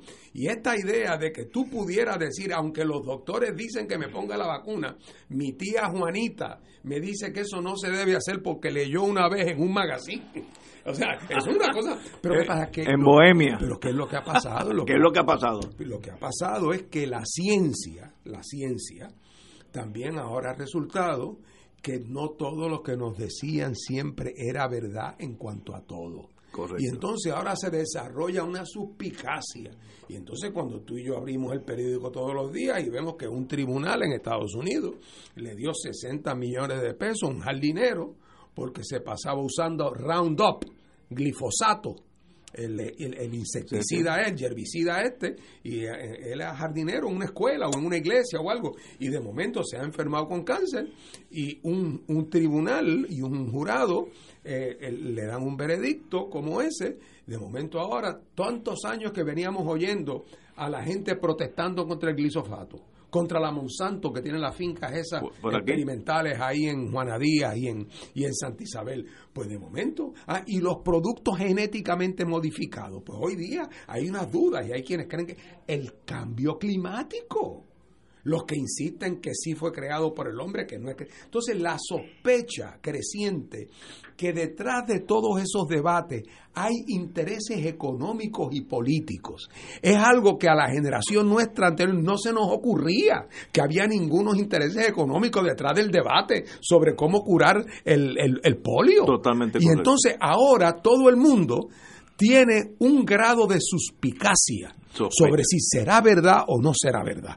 Y eso de momento cuando a esa población escéptica empezó a correrse la idea, yo como primero empecé a oír el rumor hace años, es que una de las razones por las cuales los niños hoy desarrollan tantas enfermedades y por las cuales los- es porque no desarrollan anticuerpos y que no desarrollan anticuerpos porque los tienen tan limpiecitos, no los dejan jugar en la tierra, no los dejan que se ensucien, que no desarrollan y de momento cuando tienen 18 años todo el mundo es asmático. Cuando yo estaba en high school en cuarto año, en mi, en mi clase no había ningún asmático. Ahora en la clase de mis hijos, en cuarto año, la mitad son asmáticos y andan con unas bombitas. Eh, y antes eso no lo había, y había entonces quien empezaba a atar cabos. Diciendo, no, es que los niños antes desarrollaban anticuerpos, pero ahora tomando agua embotellada, pero el primer día que toman agua de la pluma entran en crisis y se te pueden morir. Eh, entonces, todas esas dudas de momento empezaron, han empezado a cristalizar en distintas áreas de la vida. Se empieza a correr la voz de que ciertas vacunas pueden ser dañinas. Y entonces hay, entonces como, como dejaste de vacunar a tu hijo y pasaron 10 años y no le pasó nada, claro, no le pasó nada gracias a que todos nosotros estamos vacunados. Pero de momento, cuando empieza a crecer el número ese crítico de personas no vacunadas, llega el momento donde cuando entra alguien que tiene la enfermedad, se riega. Y, eso es lo que está pasando. Yo también ya estoy vacunado, es una decisión que no tengo que tomar. Y no me cuesta nada decir que yo en eso apuesto a las probabilidades. Todavía mi creencia en la ciencia y en el consenso es suficiente, suficiente. Espero que algún día no me arrepienta de decirlo. Que si tuviera yo que tomar la decisión porque tuviera hijos chiquitos ahora, los vacunaba mañana sin pensarlo dos veces. Pero Eh, sí, hay, hay una escuela que piensa diferente a nosotros. y estamos descubriendo todos los días que cosas que creíamos y, y a pie juntilla as- creíamos que eran de tal manera, resulta que no eran así. Así es que hay que andar con cuidado. Y- pero con esto hay que tener mesura, como todo en la vida. Eh, la varicela, pues, eh, en mis tiempos, falfayota, yo no sé ni cómo eso se dice en inglés, porque de verdad, mumps, mumps, Mumps, mumps, papera, papera, papera, papera. Hay- eso es Mickey Mouse, eso no es gran cosa. Ahora, Depende, depende. no, no, no, ah, no lo ah, bueno, tan sí, a la ligera. bueno, yo las cogí todas y... Si tú estás hablando de una persona que tiene su sistema inmunológico oh, bueno, comprometido. Oh, bueno, puede ser una mortal. enfermedad como esa Puede ser mortal. puede ser mortal. Pero hay unas que son mortales anyway. Eh, viruela, eso es mortal. Polio. O sea, en esas uno tiene que vacunarse. O sea, no, esta no cosa no es volvernos como, como que, a que en los años míos, cuando de juventud, en, en Woodstock empezamos a, gritar y, y- disfrutar la vida. Yo fui uno de esos, etcétera, y, y pensar que todo va a salir bien. No, no, no, hay que cuidarse. Hay enfermedades que son mortales. Viruela mata gente y polio afecta al ser humano para siempre, así que cuidado con llevar a un extremo, como todo en la vida, todos los extremos eh, son perjudiciales, aún esto. Así que yo comprendo muchas de las familias en Estados Unidos que dicen yo no confío mucho en la medicina, por tanto no quiero que me vacunen el nene hasta que tenga cierta edad, eh, que puede ser puede ser correcta la decisión. Ahora cuidado con no vacunarlos contra nada, porque un día aparece un caso de viruela y mata 20 mil personas en Estados Unidos, como lo hacía antes. Y a- había cuando venían los, ver, los la primavera en Estados Unidos, en mis tiempos, eh, el polio era una epidemia, una epidemia, hasta que el doctor Salk, Salk lo, lo, lo eliminó. Pero una epidemia, había decenas de miles que toda la primavera eh, con- se contagiaban con polio. Aunque tiene que haber habido alguno que otro caso donde la inyección contra el polio o la inyección contra la viruela tuviera alguna consecuencia Ah, negativa. o- obviamente, Bueno, tienes sí, un sí, caso- sí, siempre hay excepciones. Tienes ¿no? un ca- el, de los casos más famosos, sino el más famoso, Franklin Delano Roosevelt. Sí, él se cogió polio toda su vida y fue Bueno, toda su vida no, No, la no, cogió de adulto. De, de- de adulto y le afectó grandemente su, su movilidad. Eso se eliminó vía el doctor Salk, que es uno de los grandes científicos de- del siglo pasado. Señores, vamos a una pausa, amigos. Fuego Cruzado está contigo en todo Puerto Rico.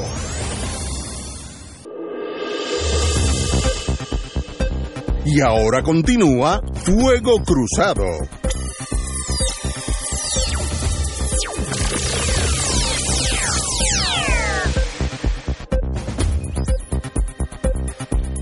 Amigos y amigas, los amigos de, del Centro para una Nueva Economía, que saben lo que están haciendo, han indicado, han indicado, cito, los propios datos oficiales, contrarios a las falsas alegaciones del presidente Trump, apuntan que el gobierno federal ha asignado cerca de 48 billones de dólares para mitigar la emergencia de María y no los 91 que él alega.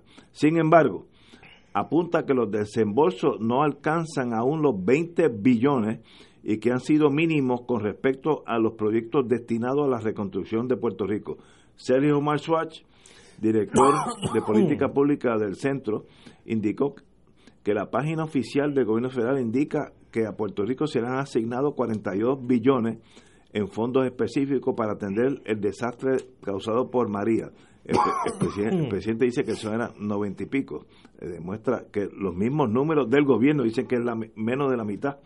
Pero estos datos, reconoció Marswatch, excluyen los 4.8 billones en asignaciones de Medicaid y los 1.2 billones de asistencia alimentaria. Así que, obviamente, Y eso Trump lo proyecta por 10 años y, y ahí encuentra Ahí- los 41 millones para llegar a los, a los es. 90. Así ahí es, está. Eso es. Ok, pero demuestra, digo, lo errático, voy, a ser diplomático, lo errático del presidente Trump en torno, no solamente a Puerto Rico, en torno a todo en Estados Unidos. Es una cosa eh, bochornosa. Y pero qué bueno que tenemos gente como el Centro para una Nueva Economía que van y buscan los numeritos y en realidad las asignaciones para Puerto Rico son 48 billones, no 91 billón, como dice el presidente Trump. Sería interesante eh, ver, como en otros casos, si en esta ocasión la Cámara Demócrata utiliza estos números, porque de hecho los datos se revelan en Washington, si utiliza estos números como parte de la investigación que tiene en curso sobre la asignación eh, que se le ha dado en efecto a Puerto Rico. Mira, un amigo mío que sigue el palpitar noticioso eh, tanto más que yo, dice que lo que lo que pasa con Trump es que Trump ha sumado todas las veces que el Nuevo Día ha publicado los anuncios de Jennifer González de que se le están asignando dinero a Puerto Rico y que ahí es que suman los 91 mil millones. Que ese es el producto de las dos, tres páginas que una semana sí y otra no. el nuevo día le dedica. lo que Jennifer ha reclamado. Lo que Jennifer reclama por vía del nuevo día. Pues, oye, pues Mira, puede ser. Que cada dos o tres semanas le publica el mismo anuncio. Y entonces Trump dice, bueno, pues estos son 91 mil millones. Esa gente son incapaces de mentir. Sí, sí. El nuevo día no mente, si no preguntará la encuesta. bueno, señores, continuamos con Fuego Cruzado. Oye, Felicity Hoffman se este. declaró culpable el lunes, hoy, de fraude de admisiones universitarias la persona más famosa en hacerlo hasta ahora, en un escándalo de que ha expuesto los extremos en que algunos padres llegan para que sus hijos ingresen a las universidades más prestigiosas de Estados Unidos. Esta señora, galardonada en premio Emmy, podría enfrentar una sentencia de prisión tras admitir que participó en un fraude nacional en la que, según las autoridades federales, eh, padres de familia sobornaron a entrenadores, porque una de formas de entrar a esas universidades es vía eh, al atletismo, manipulación de exámenes de admisión o cometieron ambos delitos para engañar al sistema de admisiones. Ella, esta, esta señora le pagó a un consultor de admisiones 15 mil dólares para que su hija entrara a, a, la universidad, eh, no dice aquí cuál, pues una, una de las grandes debe ser o Harvard o MIT, etcétera, etcétera. Bueno, anyway, eh, es para mí, mientras más uno vive, menos conoce la vida. Yo no se me hubiera podido cruzar por la mente que para el, la importancia de que tu hijo vaya a Harvard, Yale, Stanford, MIT, hay, unas cuantas, no sé ni Chicago, no debe haber 20 tú estás dispuesto a poner dinero tuyo para que ayuden a tu hijo a entrar. ¿Eso es tan relevante en la sociedad norteamericana? Pues aparentemente sí, porque lo han hecho. Y también a la misma vez habla bien de los Estados Unidos, que una vez descubierto eh, este escándalo, pues empiezan a acusar finalmente, no importa, casi todas estas personas son de mucho dinero y mucho prestigio. No sé cómo cómo, cómo enfocarnos, eh, enfocarnos en este sentido, excepto como los sistemas se van degenerando. Compañero, usted que es producto de Harvard, no sé, no quiero ni preguntarte. Bueno, mire, lo, triste, lo, triste de esto es lo siguiente, que hay estudios muy buenos eh, que revelan lo siguiente, que si bien es verdad que el tener un diploma de una de esas 20 o 30 universidades en Estados Unidos de mayor prestigio correlaciona con mayores ingresos que los que fueron a las universidades que no eran esas 20 o 30. Si bien eso es cierto, la mayor parte de la diferencia se explica porque ya del saque estaban en esas universidades porque sus padres eran personas muy pudientes y porque venían con una formación académica mejor y por lo tanto no era porque le enseñaron al futuro patrono el diploma que decía Harvard o que decía Yale, aunque otra vez, no es que haga daño No. ser de Harvard Ayuda, ni de Yale, ayuda. pero que ayuda, y, y- y- pero que está exagerado el efecto. Claro, lo otro que sabemos es lo siguiente, que en Estados Unidos el acceso a las mejores universidades, como todo, y en eso no, no, no puede actuar uno como que está sorprendido. En Estados Unidos eso eh, depende de que las familias que están en buena posición económica mandan a sus hijos a las mejores escuelas elementales, luego a las mejores escuelas superiores, luego a los mejores colegios y eventualmente a las mejores universidades. Así que en ese sentido el peso del dinero, eh, eh, bueno, ¿qui- ¿quiénes reciben la mejor defensa en un tribunal? Bueno, pues el que tiene más dinero para pagarlo. Lo mismo alguien rico puede contratar un mal abogado, puede pasar eso también, pero normalmente, como promedio, quienes viven en las mejores casas, pues la gente que tiene más dinero. Así que no hay duda de que el factor de ventaja económico se sigue multiplicando de una generación a otra. Pero no, no, no hay algo ahí, Fernando, y ahora admito que me voy a poner un poco filosófico. ¿No es esa, ese escándalo una señal de que la corrupción ha llegado a un nivel en la sociedad norteamericana que, por ejemplo, produce el fenómeno de Donald Trump? O sea, hace 40 o 50 años pensar que un individuo como Donald Trump iba a llegar a la presidencia de los Estados Unidos era muy difícil. Era muy difícil. Era difícil hasta hace tres años. Por eso, no, no, no, no. Pero estoy siendo generoso. Estoy siendo generoso. ¿Hasta qué punto no estamos viendo síntomas evidentes de una sociedad que se ha degenerado eh, a un Mira, nivel? Tendríamos que sentarnos a, a- a- a definir qué queremos decir por cada una de esas palabras. Porque, por ejemplo, alguien pudiera hacer el argumento, y, y- y con cierta razón, eh, eh, cuando yo fui a la escuela de leyes de la Universidad de Harvard, eh, no habíamos, en el año que yo me gradué, yo era el único puertorriqueño en toda la escuela de leyes de la Universidad de Harvard. El año, el año anterior estaba mi hermano y yo. Eh, más nadie. Hoy día, porque no había programas para las minorías, ni para los qué sé yo, ni para que na- nada de eso. Eh, y sin embargo, hoy día, tú vas a Harvard Law School y vas a encontrar que están los de siempre, están los de siempre. Eh, Sí, pero también vas a ver que hay una representación más amplia. Hay gente becada. En mi tiempo no había nadie becado de nada en la escuela de leyes. Eso no existía. Para la escuela de leyes no habían, no habían becas.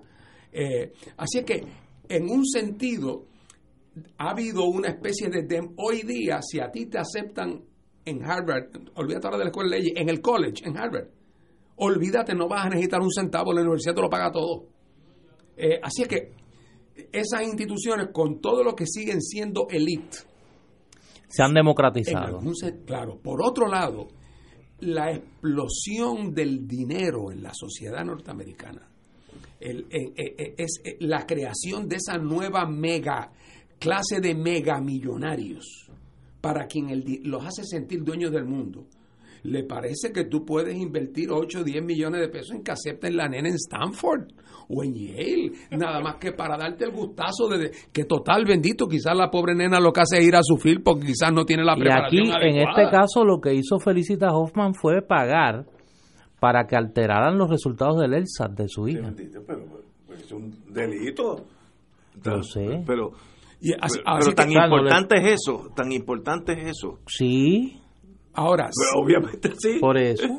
Eh, yo, por ejemplo, lo sé porque tengo amigos eh, por ejemplo, en, en Nueva York y en Boston, en los dos sitios. Hay escuelas donde tú, si tú quieres que tu nene vaya allí a empezar a kindergarten, tienes que ponerte en lista de espera cuando el nene nace. No. Y espérate, y te puede costar el kindergarten, el kindergarten, te puede costar 28 mil pesos al año sin un vaso de agua. Sin un vaso de agua. Y además, si quieres garantizarte que te lo acepten, asegúrate de ayudar al Building Fund de la escuela generosamente. Pero la idea es que si llega a esa escuela, Sí, de ahí va a pasar a tal cosa, de va a pasar a tal cosa y eventualmente va a pasar a Harvard. Ese- es- esa es la idea. Y hay para quien eso se cree que es un mal, si teniendo el dinero no hace eso, se cree que es un mal padre. Cuando probablemente ese muchacho o esa niña, eh, si es criado bien en un sentido normal de la palabra, va a tener éxito donde quiera que vaya y haga lo que haga. Pero hay una sobrevaloración. Y además que en una sociedad donde ya todo el, todo el mundo tiene dinero, es más fácil, es más fácil tener 10 millones de pesos que tener un, un- un- un diploma de Harvard. Así es que de la misma manera que tú quieres un Rolls Royce con cosas de oro, Sí, sí, pues quiero- quieres un, un- un diploma de Harvard porque esa es de las cosas que muestran que tú eres poderoso. Cosa que por definición es falsa porque observen a este pobre servidor. Muy bien, vamos a una pausa, amigos. Fuego Cruzado está contigo en todo Puerto Rico.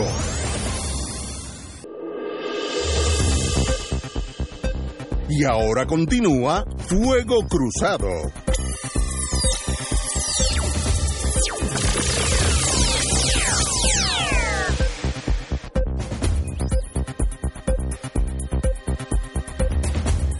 Amigos y amigas, vamos a Venezuela, nuestra hermana república. El jefe del Parlamento venezolano, Juan Guaidó, reconocido como presidente interino de Venezuela por algunos, eh, acusó al gobierno de Maduro de suprimir la oposición a través del terrorismo de Estado. En una entrevista con el The Guardian, Inglaterra, colgada ayer en su página digital, Guaidó afirmó que Maduro está combatiendo ilegalmente los líderes a líderes de la oposición. Al menos 10 aliados del jefe de parlamento pueden afrontar años de prisión por su participación en el alzamiento el pasado 30 de abril, de los que tres han sido refugiados en embajada. Lo que hoy estamos viendo es terror, sembrar el terror, que es todo lo que le queda al régimen de Maduro, etcétera, etcétera. Pues mire, yo estoy en eso como abogado en desacuerdo. Si el general a cargo del 82nd Airborne Division de los paracaidistas norteamericanos dice públicamente que va a der- derrocar el, el presidente Trump, esa misma noche yo le aseguro que está preso y le formulan cargos de traición a la patria o court martial y lo de al otro a, la- a las dos semanas sale como soldado raso del si, si está en el ejército. Es- Si no, que va para sí, exacto, si, si no amanece en Guantánamo amarrado, esa es, si usted se, se subleva, como es un dicho del Che Guevara, cuando usted entra a la Sierra Maestra, baja victorioso o muerto. Esas son las dos opciones. Que, palabra del Che Guevara. He cambiado alguna que otra pensamiento, pero ese es su pensamiento. Estos señores trataron de dar un golpe de Estado y si lo hubieran dado en Suecia, en Estados Unidos o en Venezuela, se ponen al margen de la ley. Por tanto, yo no sé por qué contra Guaidó no hay una acusación de traición a la patria o eh, riot, ¿cómo se llama? este? Eh, inci- incitación a motín, etcétera, lo que lo que ustedes quieran. Cada código penal le es diferente.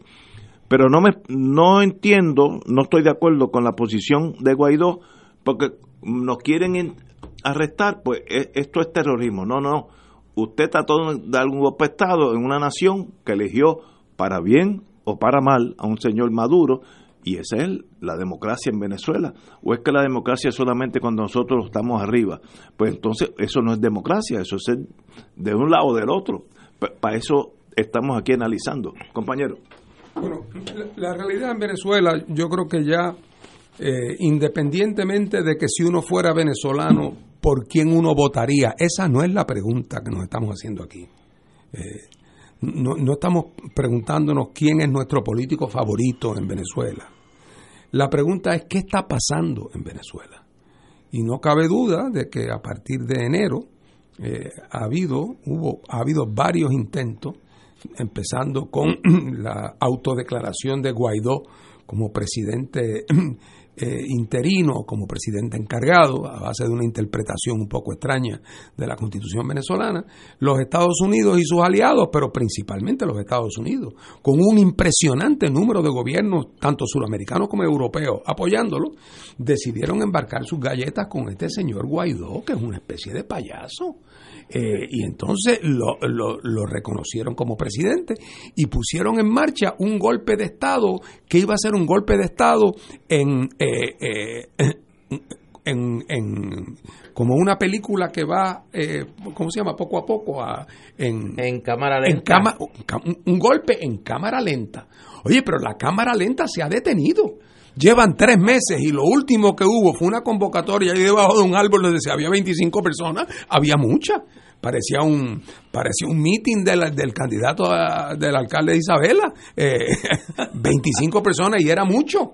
Eh, y entonces, como dice Ignacio, lloriqueando de que los están persiguiendo, pero a la misma vez que se jactan de haber intentado hacer un golpe de Estado con la ayuda, la anuencia eh, y de los Estados Unidos. Lo importante ahora es lo siguiente, esa vía no ha funcionado. Estoy de acuerdo. Ni va a funcionar. De ahora en adelante, quien sigue pagando cada día el precio de un aislamiento económico punitivo es el pueblo venezolano. Eh, ya a Venezuela, los Estados Unidos se ha decidido a impedir que Venezuela pueda vender una gota de petróleo fuera de Estados Unidos y si la vende tratar de quedársele con el dinero. O sea, esto es la movida más, eh, eh, más grosera que yo he visto en, en, mucho tiempo de parte de Estados Unidos contra, contra un país. Eso lo que va a significar es cada vez mayor sufrimiento para el pueblo venezolano eh, y lo que debería prevalecer en este momento es una actitud de darse cuenta que esto no puede hacerse de esta manera, que aquí hay que buscar una solución pacífica, dialogada, utilizando la comunidad internacional como una especie de, de, conducto dialogante.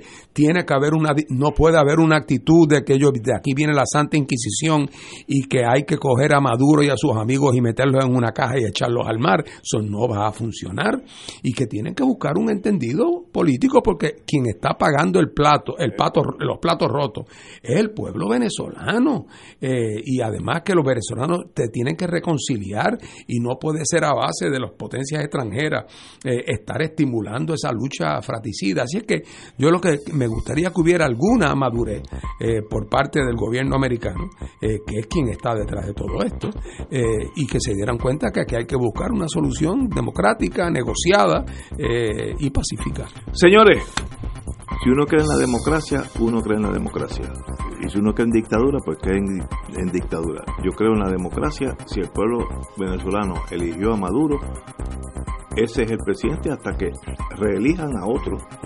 No, no, no sé cómo pensar de otra forma. Señores, eso es lo que está en discusión. Exacto. Vamos hasta mañana, martes, a las 17 horas, estaremos aquí de nuevo.